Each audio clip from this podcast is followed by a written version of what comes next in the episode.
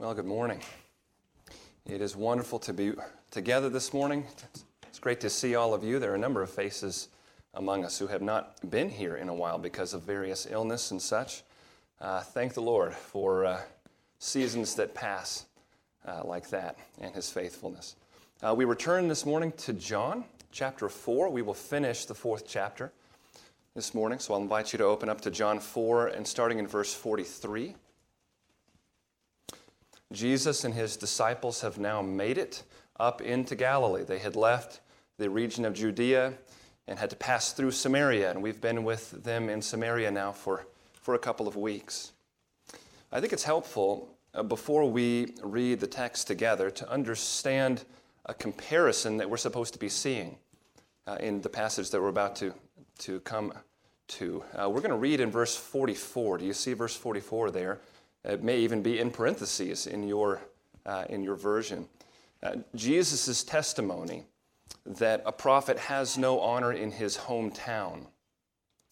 That word hometown uh, often means hometown, the actual town you're from. It just as often means homeland, uh, the, the region, uh, the land that you're from. Uh, not necessarily a particular town. So we'll get into it when we get there. But this is not in John here a reference to the town of Nazareth. It's a reference to re entering Jewish territory after having come out of the Samaritan land. Uh, and the comparison that we're supposed to see here is a comparison between how he was received in Samaria and how he is received by the Jews.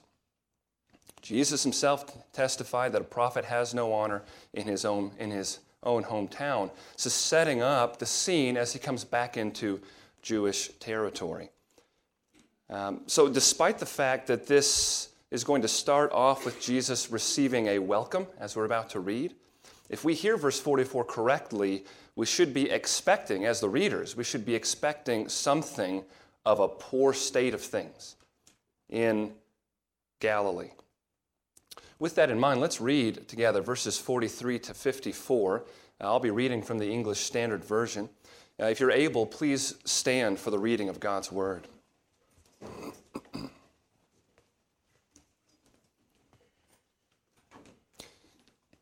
John continues in this way, beginning in verse 43. After the two days, he departed for Galilee. For Jesus himself had testified that a prophet has no honor in his own hometown. So when he came to Galilee, the Galileans welcomed him having seen all that he had done in Jerusalem at the feast, for they too had gone to the feast.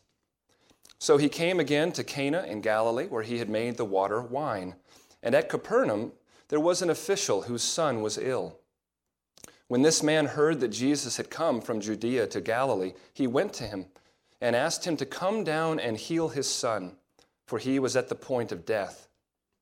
So Jesus said to him, Unless you see signs and wonders, you will not believe. The official said to him, Sir, come down before my child dies. Jesus said to him, Go, your son will live. The man believed the word that Jesus spoke to him and went on his way.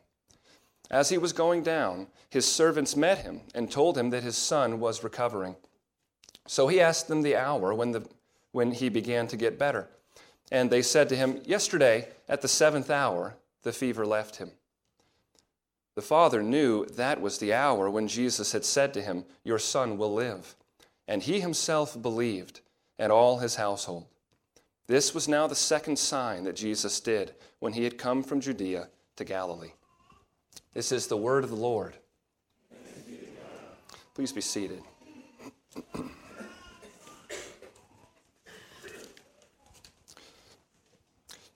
Our, our passage this morning focuses on the kind of belief that's on display in the region of Galilee.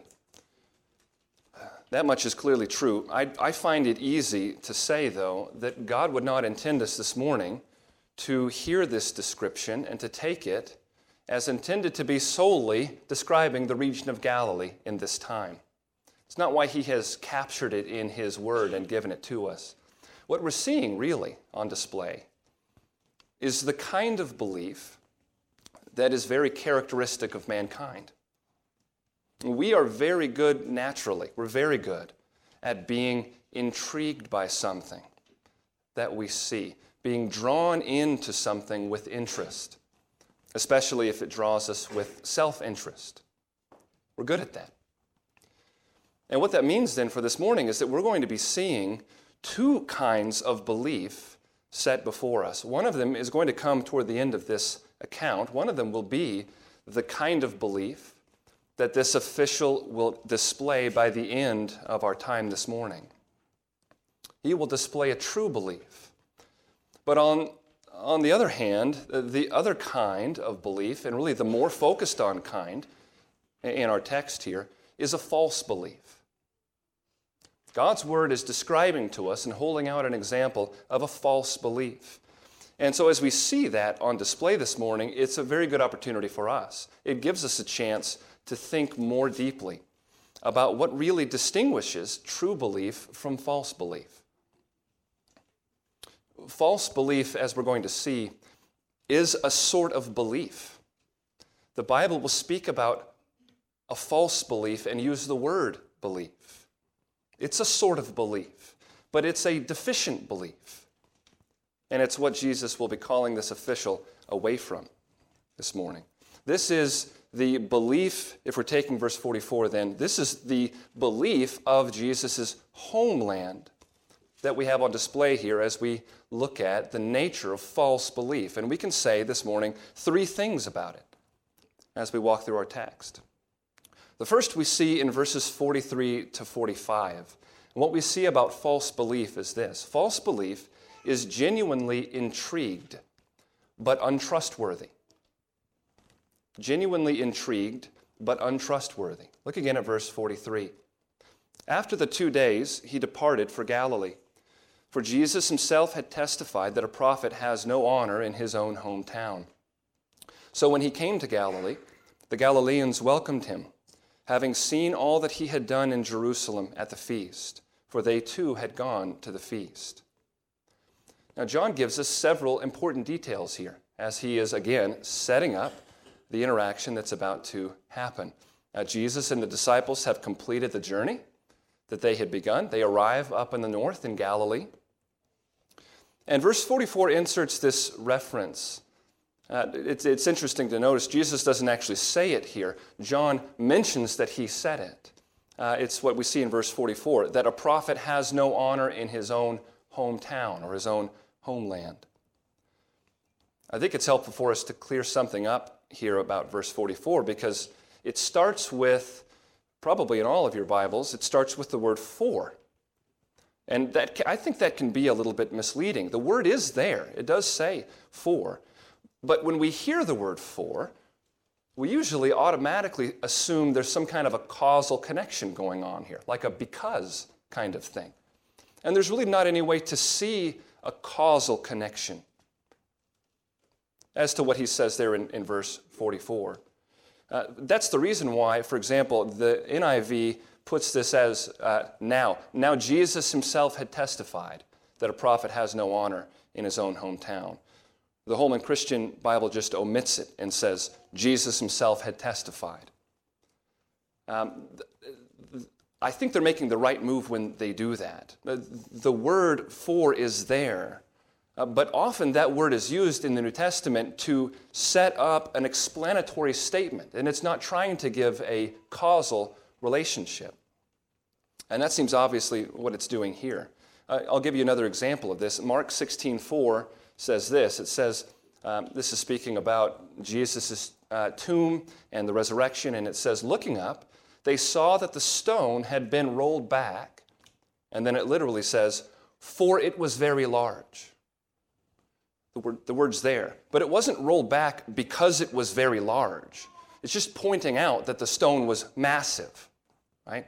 So the ESV in that case leaves for out and it just says, it was very large. That's the right thing to do. So in verse 44, maybe these words are only for someone like me who would get needlessly tripped up on these sorts of things. What, what's the for there? Um, don't let that trip you up. Verse 44 is giving explanatory information to us, and that's why it starts with this word. It's information that's going to help explain what is coming. Now, that is important for all of us to notice. There's something about Jesus' statement that a prophet has no honor in his own hometown that is relevant to this encounter that's coming. That's why he gives it to us. Now, what's interesting then is that on the surface, given what Jesus said in 44, verse 45 can be something of a surprise to us.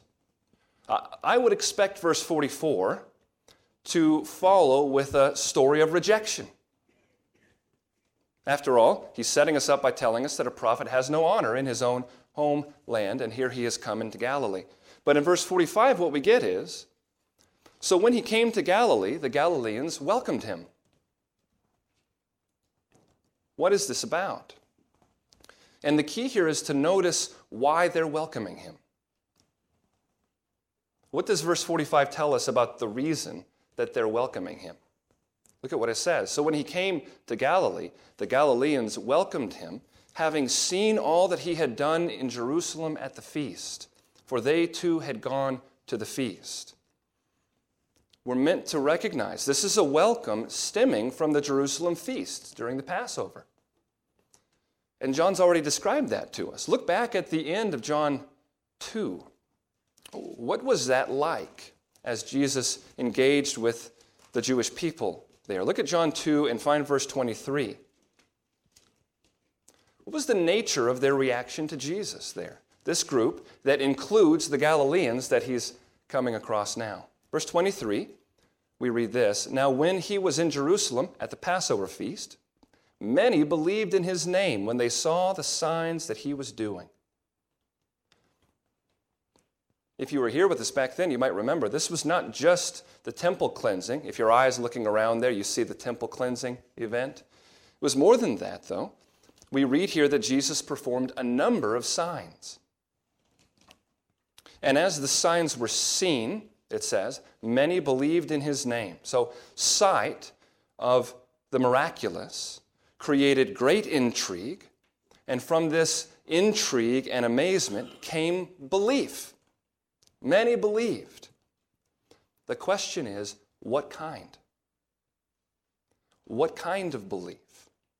And we get the answer. We get all the answer we need from Jesus' reaction in verse 24 there, don't we?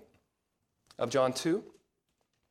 This is how that continues. But Jesus, on his part, did not entrust himself to them because he knew all people and needed no one to bear witness about man for he himself knew what was in man. This was not a belief that endeared itself to Jesus, as it's on display. It's a belief that if we were to talk about it today, in our parlance, we would, we would feel the need to insert the word profess or professing. They professed belief. What do we mean when we talk like that in our day? Well, we talk about a professing believer or that someone is professing faith. Sometimes that's in the context of hope. Oftentimes it's in the context of skepticism, right? Questioning that, the genuineness of that faith. We use that word to cast sometimes, to cast doubt on the genuineness of the belief. But it begs a very interesting question. And this is one of the questions that I think this passage is so helpful for us in, in training us and having us evaluate our own thinking. What do we mean when we talk about professing believers? What do we think is going on? Are we suggesting that there's a large group of people going around claiming with their mouth to trust Christ, but secretly inside they're snickering to themselves and they're saying, Boy, I really pulled a fast one on them. They don't suspect a thing. Is that what we are envisioning when we talk about a professing believer? When I put it like that, I hope it's helpful, and I hope you agree with me when I suggest that that's probably almost never happening. People who believe, but whose belief is not genuine as Scripture defines it, typically don't think of themselves like that, do they? And I would suggest to you that in this passage this morning, what we're going to do is we're going to gain a great deal of clarity into those situations. Now, so far, though, coming back into chapter 4, from verses 43 to 45, what we're meant to recognize is that the belief that lies behind the welcome here is a belief that is untrustworthy. It's untrustworthy.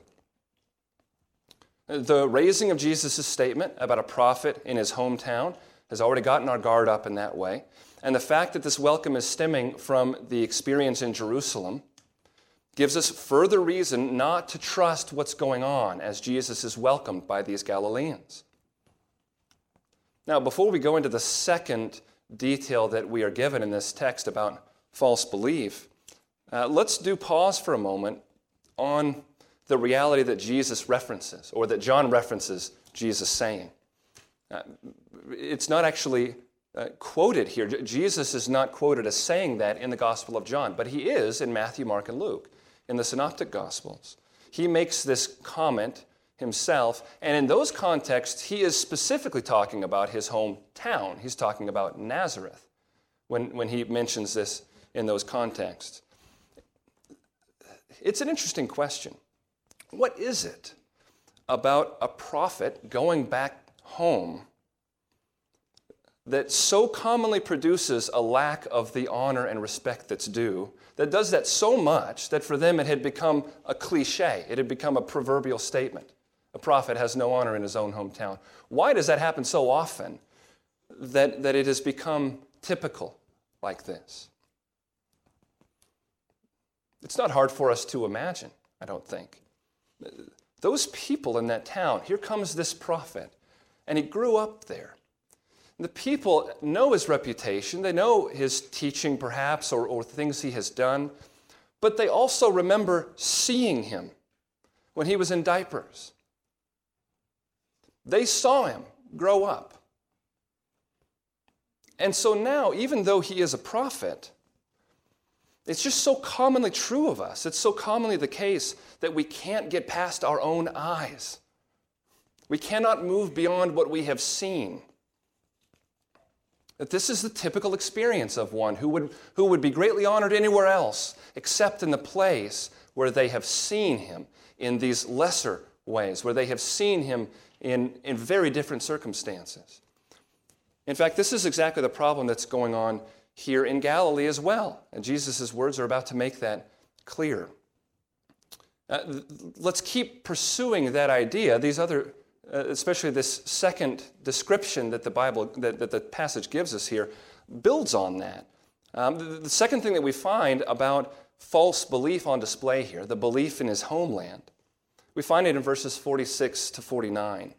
We could describe it like this we could say that this false belief is a belief that walks by sight and not by faith. Look again at verse 46. So he came again to Cana in Galilee, where he had made the water wine. And at Capernaum, there was an official whose son was ill.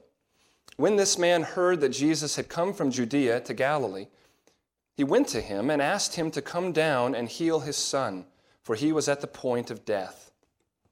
So Jesus said to him, Unless you see signs and wonders, you will not believe. The official said to him, Sir, come down before my child dies. And we'll stop there. We're now introduced to this official.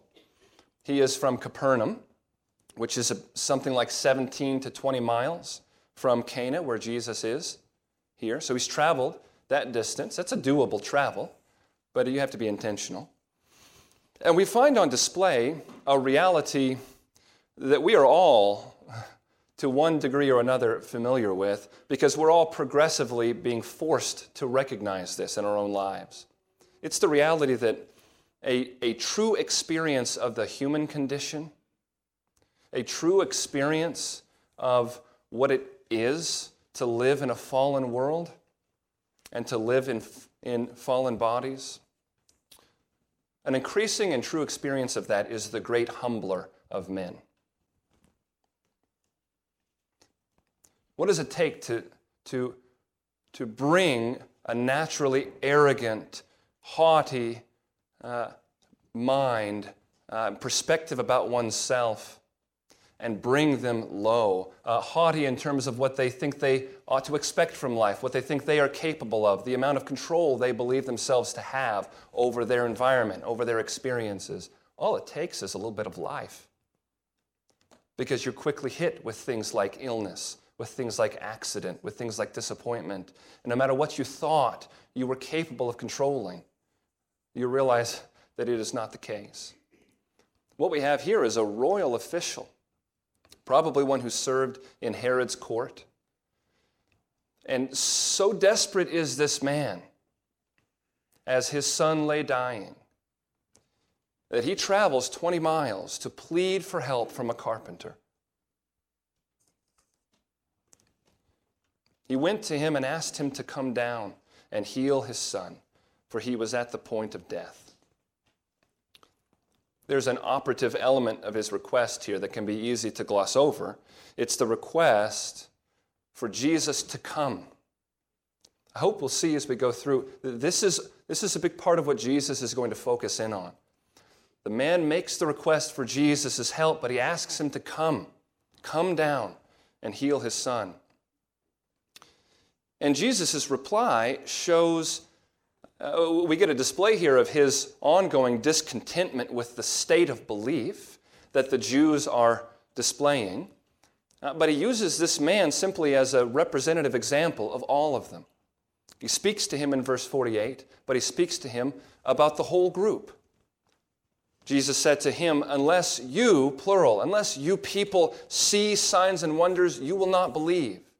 This is a criticism it's not a compliment, and it's a criticism about the group. This is your problem. Unless you see signs and wonders, you will not believe. Now, we need to think a lot about what he intends there. And we need to not miss the word see. Unless you see. When he says, unless you people see signs and wonders, you will not believe, here's what he's not doing. He is not saying,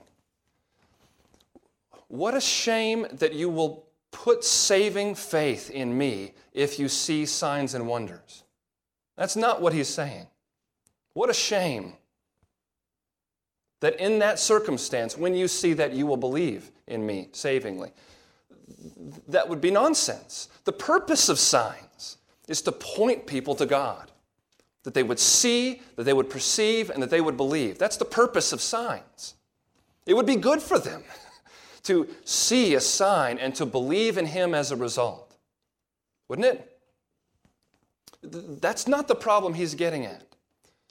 You remember what he said to Nicodemus in John 3 3? You might be able to see it even without turning the page there. Here's what he said back then Unless one is born again, he cannot see the kingdom of God. He can't see it. He has been telling the Jews already, they don't understand their true problem. That's looking back. Look ahead with me for just a moment. I think there's a statement in John 6 that Jesus makes that helps to clarify what we're seeing here. We'll read two different verses. First, John 6 14, to set up what he's about to say.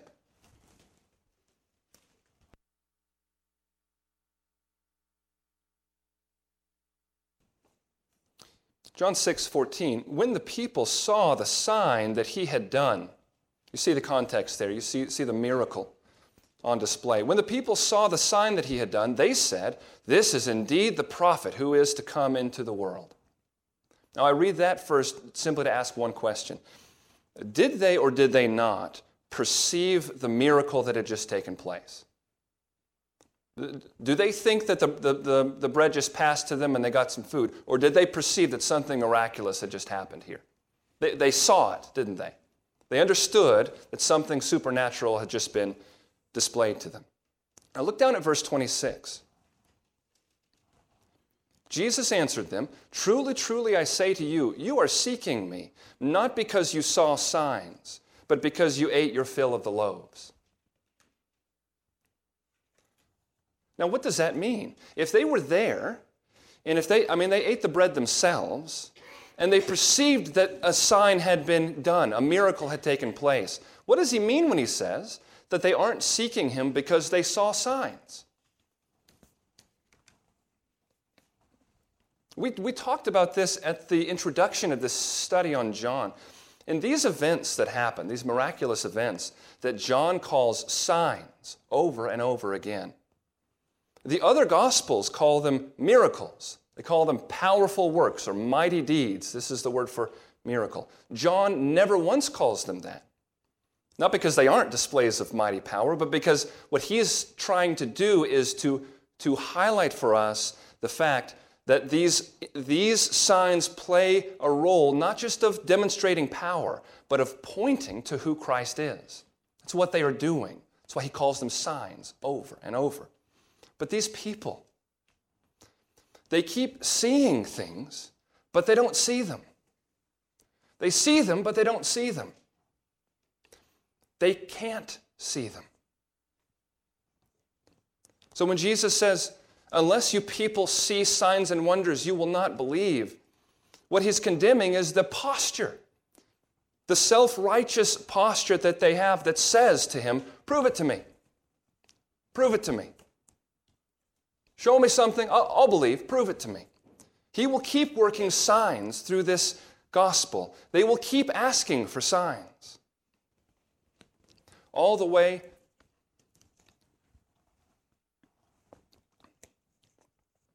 We'll see it the whole time. We'll see it until the cross.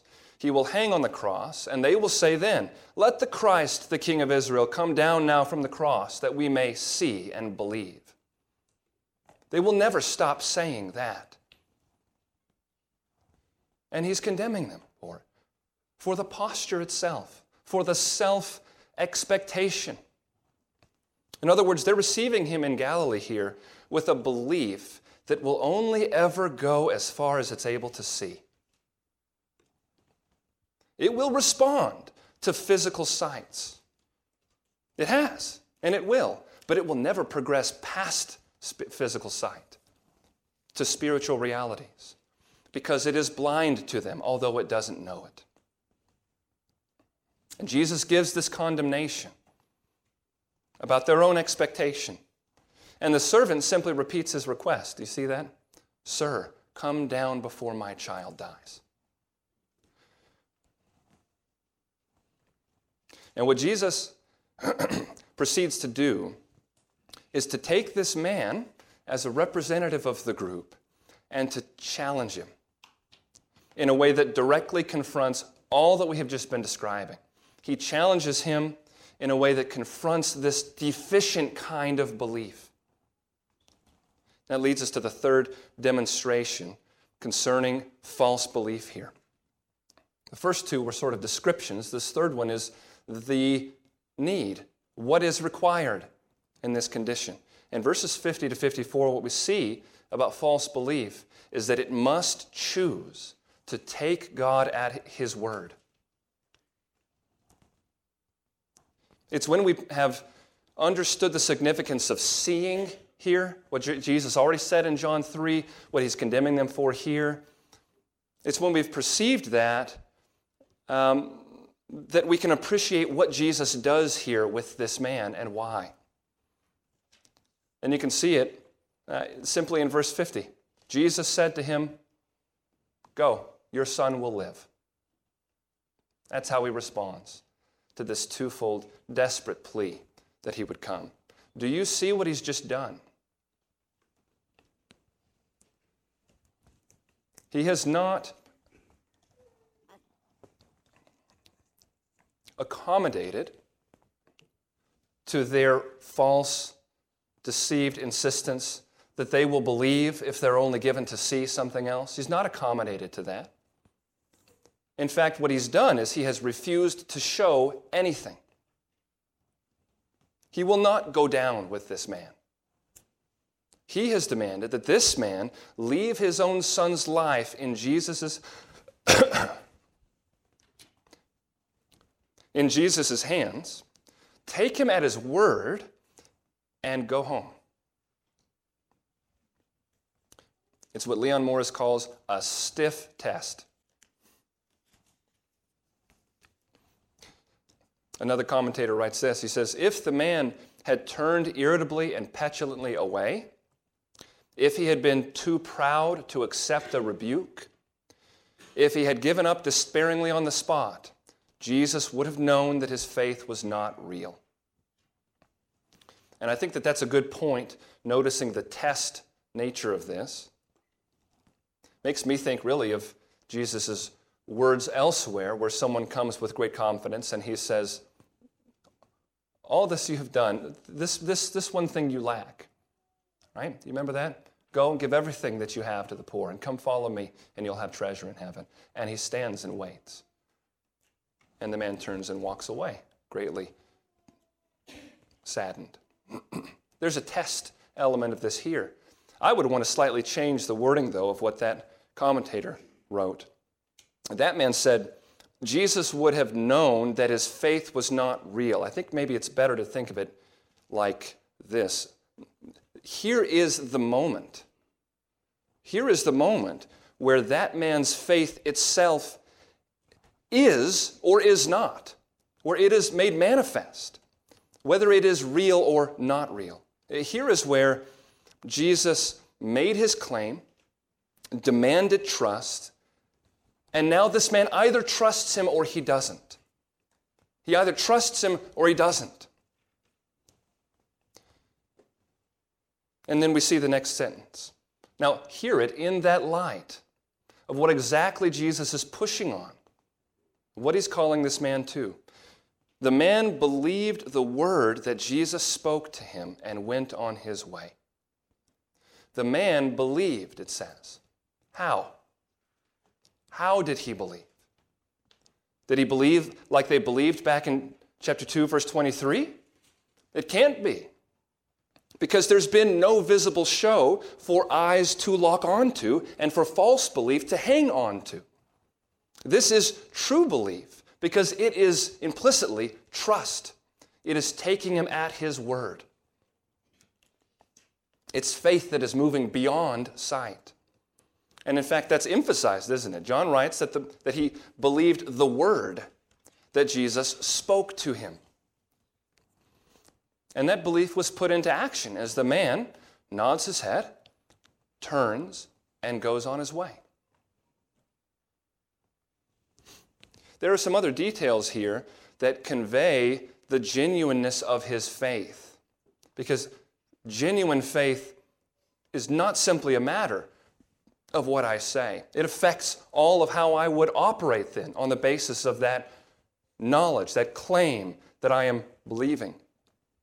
For example, notice the timing of his 17 to 20 mile return trip home. Look beginning at verse 51. As he was going down, his servants met him and told him that his son was recovering.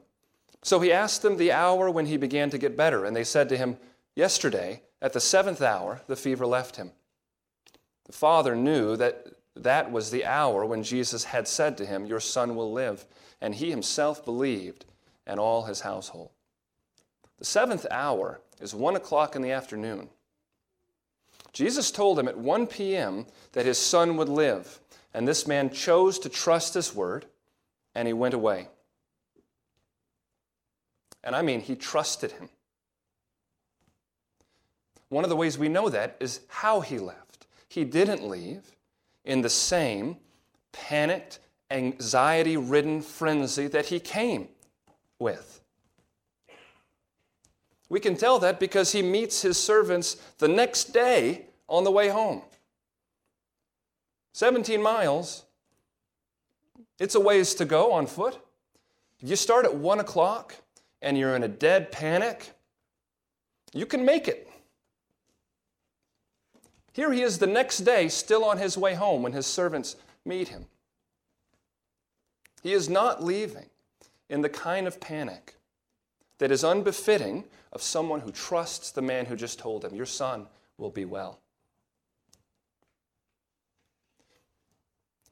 I would suggest to you there's um, a lot to sink into us this morning. in our own context. One simple thing may be this let it sink in that this is what God wants. Your God wants this in your life. This is what Jesus came and called people to. God wants his people to show their trust in him by taking him at his word and taking him at his word in real life, on the ground situations. We're talking about the sort of genuine trust that leads to actions and decisions not made out of fear, anxiety, uh, the sense of a need for pragmatism. You know what I mean when I say that? The kind of decision made where I feel uneasy about this, but re- what, there's nothing else I can do. It's all on me to make this happen in a particular way I desire, so I guess this is how I will.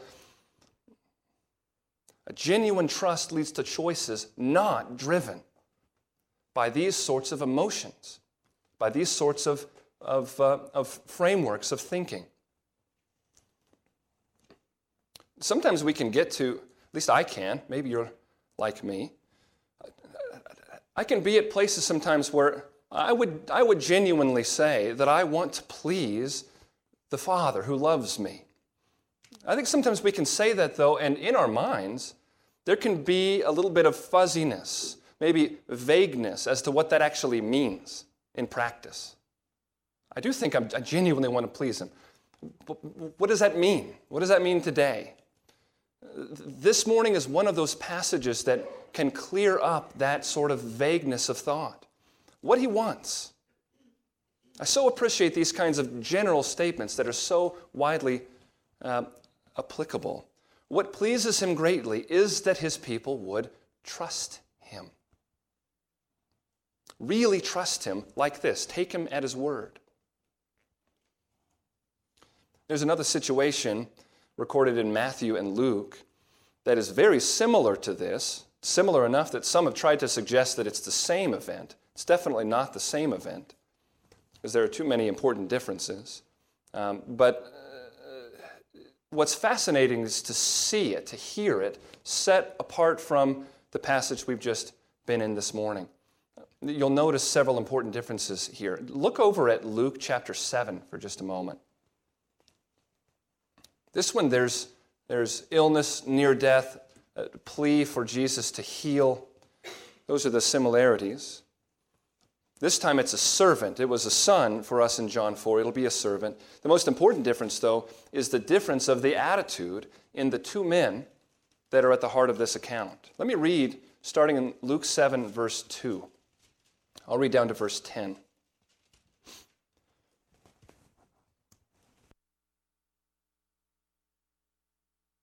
Now, a centurion had a servant who was sick and at the point of death, who was highly valued by him. When the centurion heard about Jesus, he sent to him elders of the Jews, asking him to come and heal his servant. And when they came to Jesus, they pleaded with him earnestly, saying, He is worthy to have you do this for him, for he loves our nation, and he is the one who built us our synagogue. And Jesus went with them. When he was not far from the house, the centurion sent friends, saying to him, Listen to this Lord, do not trouble yourself, for I am not worthy to have you come under my roof. Therefore I did not presume to come to you. But say the word, and let my servant be healed. For I too am a man set under authority, with soldiers under me. And I say to one, Go, and he goes, and to another, Come, and he comes, and to my servant, Do this, and he does it. Verse 9. When Jesus heard these things, he marveled at him, and turning to the crowd that followed him, said, I tell you, not even in Israel have I found such faith. And when those who had been sent returned to the house, they found the servant well.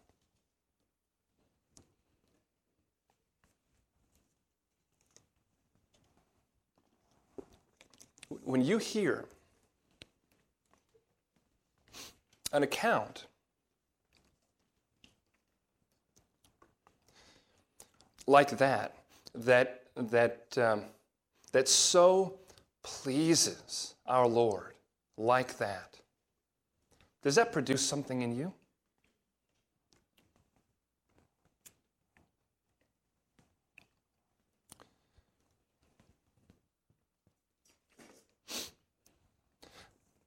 Doesn't, doesn't an account like that,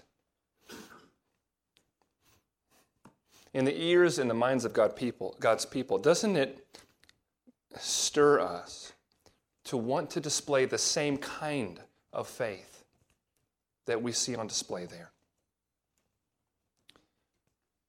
We'll end with, with two answers to one question. The, the question is how can we do this? How can we do this better?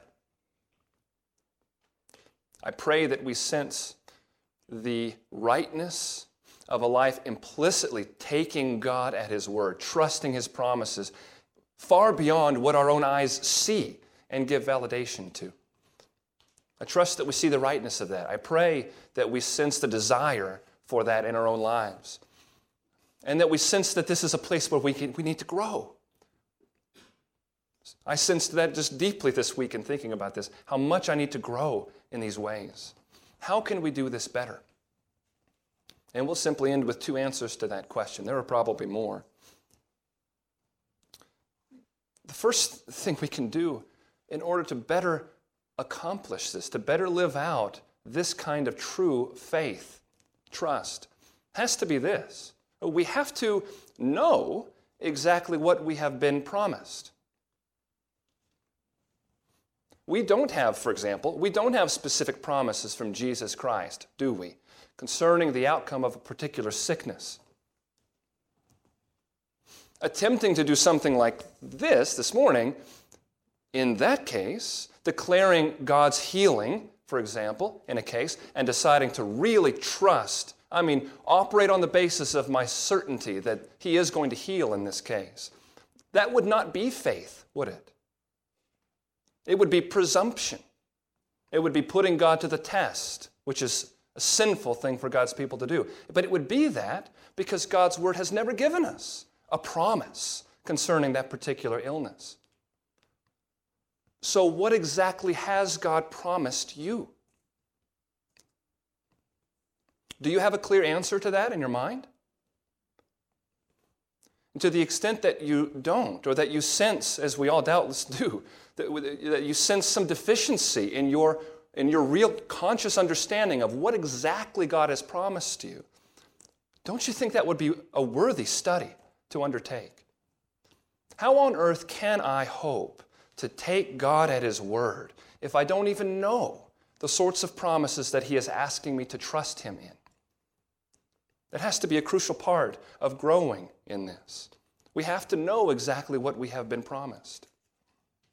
Secondly, and finally, we have to begin to wage war against our own thought life.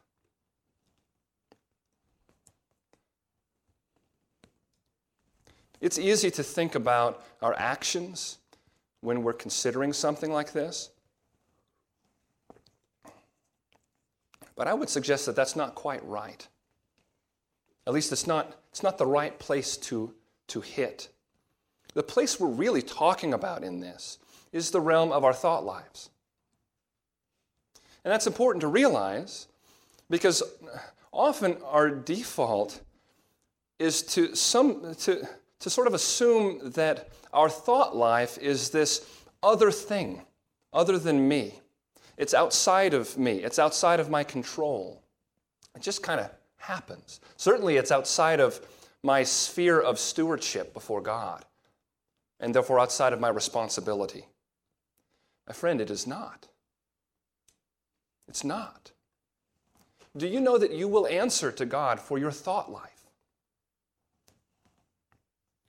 So, the question for this morning then is in that case, what do you say to your own thoughts when they begin to doubt God's promises?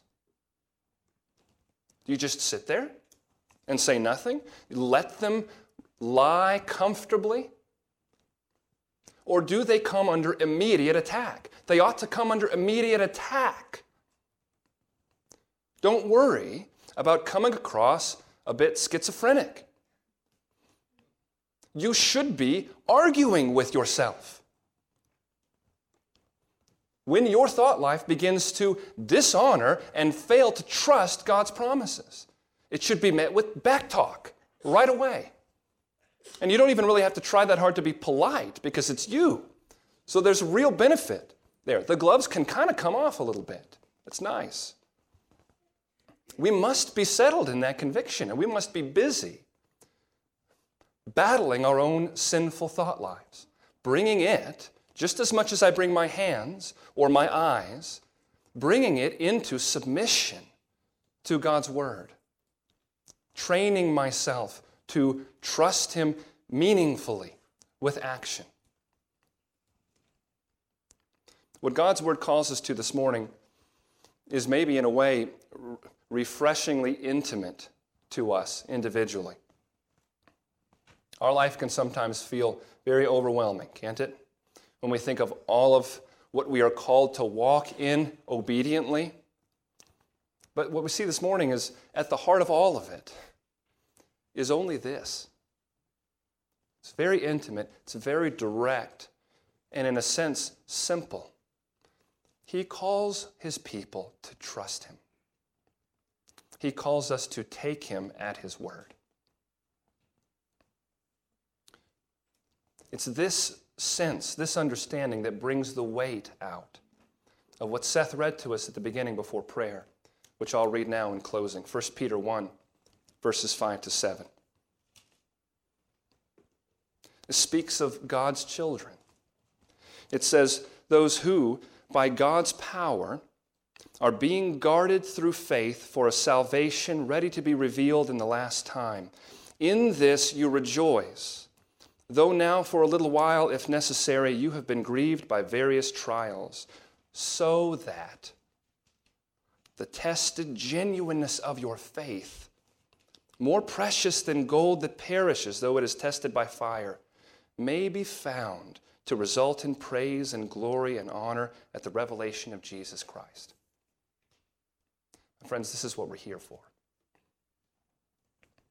Would you pray with me?